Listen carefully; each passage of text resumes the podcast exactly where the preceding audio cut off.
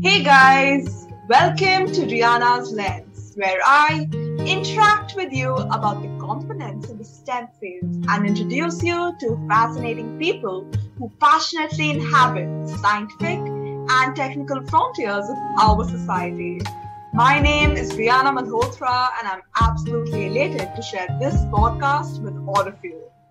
On this episode, I'm joined by a guest who's a chemist and an undergraduate student researcher working on organometallic chemistry at a lab at UC Irvine. She also works with a mentor and is aiming towards finding better ways to capture carbon dioxide and recycle it to turn into fuel, gasoline, or energy. I am so glad to welcome and introduce Erin Joy. Thank you so much for coming on. I can't wait to begin our discussion. Hi, I'm really happy to be here. Thanks for having me. Yeah, thank you so much for coming on. So, uh, I was wondering what exactly is it that motivated you to get into this field? Um, so when I started at UCI, UC Irvine, my university, um, I started my nonprofit. It's called Theory of Joy. Um, I'm from California, so um, Theory of Joy tries to help like the indigenous communities of the Philippines. And um, when we were working with the community, I heard that one of the people unfortunately died of a heat stroke. And at that time, I realized how global warming like um, unequally affects third world countries. So I wanted to do something about that and especially help the country that I was from so I thought of doing um, environmental research for chemistry. So that's what inspired me to join the field, and I really, really enjoy it. It's a really, really good research group, and I'm very happy with it. Yeah. Yeah, that's awesome. I really think that environment is such an important aspect that we need to pay more attention towards in these coming years. So that's great that you're working towards it. And uh-huh. uh, I was wondering what exactly was your educational journey that got you here? Well, um, I started in a community college and then I was a TA for like four years. And then after I was TAing for four years, I used to be a nursing major.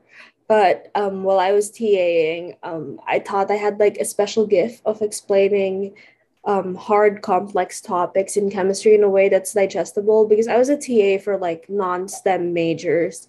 So I really, really enjoyed chemistry. I like the idea of problem solving and and how diverse chemistry is, um, how diverse the topics of learning are.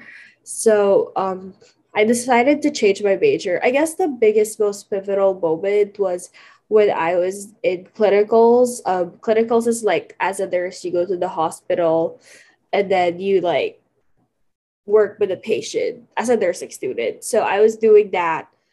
And then um, I worked with a veteran who was like suffering from side effects of medications.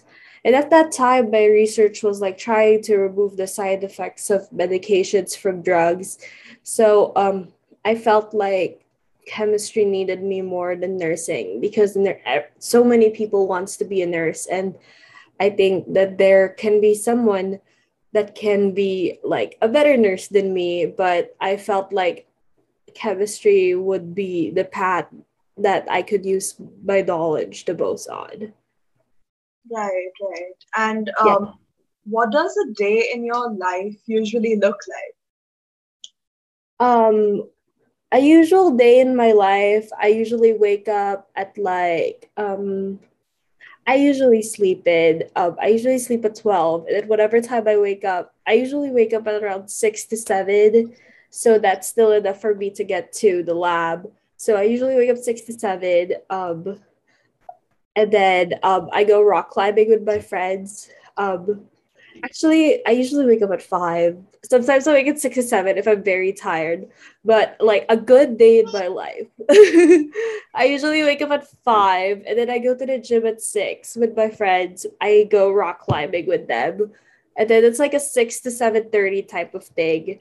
And then um, there's a shower in my gym too. So I take a shower there. and then I should be in the lab by nine. Um, nine to ten is like an email time. Um, I I tend to have a lot of things going on in my life, so I need to reply for emails in the morning. And then 10 to like 12, I usually start setting up my first thing I have to do. Like if it's a filtration, a reaction, or something at NMR, I usually one do one small thing in the morning. And then my lab does like lunch is part of our lab, which is really nice. We all eat lunch together. That's like 12 to 1. And then 1 to 6, I do more experiments. That's like the bigger bulk of my experiments. And then I go home. Um, usually I hang out with my friends. Um, our school's really close to a bay. So if I did work out in the morning and I slept in, I usually would paddle board at night. Um, I have my board and I inflate it. Um, and then after that, I just go home. Um, that's like a summer day, but after if there's school, I usually don't go to the gym as often and I study a lot because grades are important. um, yeah, I guess that's how my life is. Um, yeah, I spend a lot of time with my family too on the weekend. my mom makes it like a requirement. so it's a really huge, busy schedule throughout the day, and you pretty much have your entire day planned with uh, different activities. It seems, and you're yeah. you're uh-huh, also yeah. into um, organometallic chemistry. So I was wondering what exactly is that and what drove you to get into this um, kind of research? So the organometallic chemistry is like organic molecules. Organic molecules are like carbon, hydrogen, oxygen, and nitrogen that are just like linked together. So um, that's organic. And then metallic are just the metals like gold, silver, um, iron. Um, so what we do in our catalyst, something that speeds up a reaction, um, we have like a metal in between the catalyst and a bunch of carbon organic molecules surrounding it. Um, that that catalyst. So first we have like a bunch of nitrogens that takes carbon dioxide. And then when the nitrogen has the carbon dioxide attached to it, the catalyst comes in and breaks that and then it would make something called um it will make a few things and then at the end it will make something like a formate or methanol um this formate and methanol is very very useful because it's what it's like one of the main products we need to make fuel or energy so um yeah that's my research um that's organometallic Oh, okay. That sounds really fascinating. So mm-hmm. that's something that you base your research upon. So are there any other big projects that you're currently working on? Um, outside my research, I'm working on my next book. Right now, I'm a children's book author. Um, yeah, my nonprofit just finished another project. We um, created an extension of the school we built in the Philippines. Um, yeah, that's pretty much it. I'm very excited for my next book. Um, I've been showing all my friends. um, Clara is gonna go to Mars and she's gonna work on like carbon capture too, and then she's gonna convert the CO2 into oxygen so we can have um, air to breathe in Mars. So very excited about that. Yeah, that's awesome. And uh, you also mentioned that you write books for younger kids. So can you talk a bit about that? Oh, um, yeah, I'm a children's book author. Um, I wanted to like write books that will um, encourage girls to pursue not only chemistry but STEM. Um, I feel like STEM has such a stigma um, that's being presented to us, um, which is really unfortunate. So I was hoping to show that chemistry can be fun and like normal kids can love chemistry because like books usually show them as like nerds or someone that's extremely special. But everyone can be a chemist if they just have curiosity and the drive to do so. Definitely. And as a woman in STEM, did you ever face any challenges or difficulties being in this field?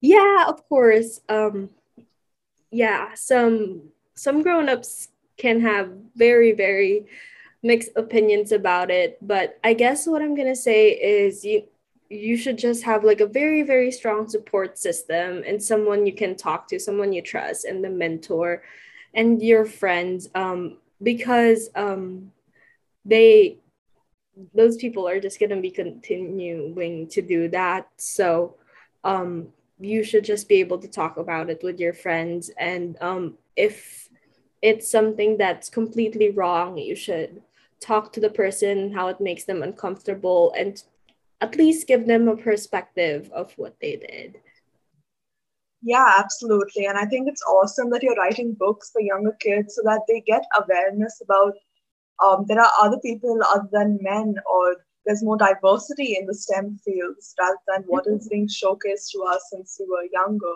So they read the books, and they can get a better idea of that, that there can be people that are from different ethnicities or different genders. They can still get into this field and pursue their dreams. Uh-huh. And lastly, what advice would you like to give to someone that wants to join the same field as yours?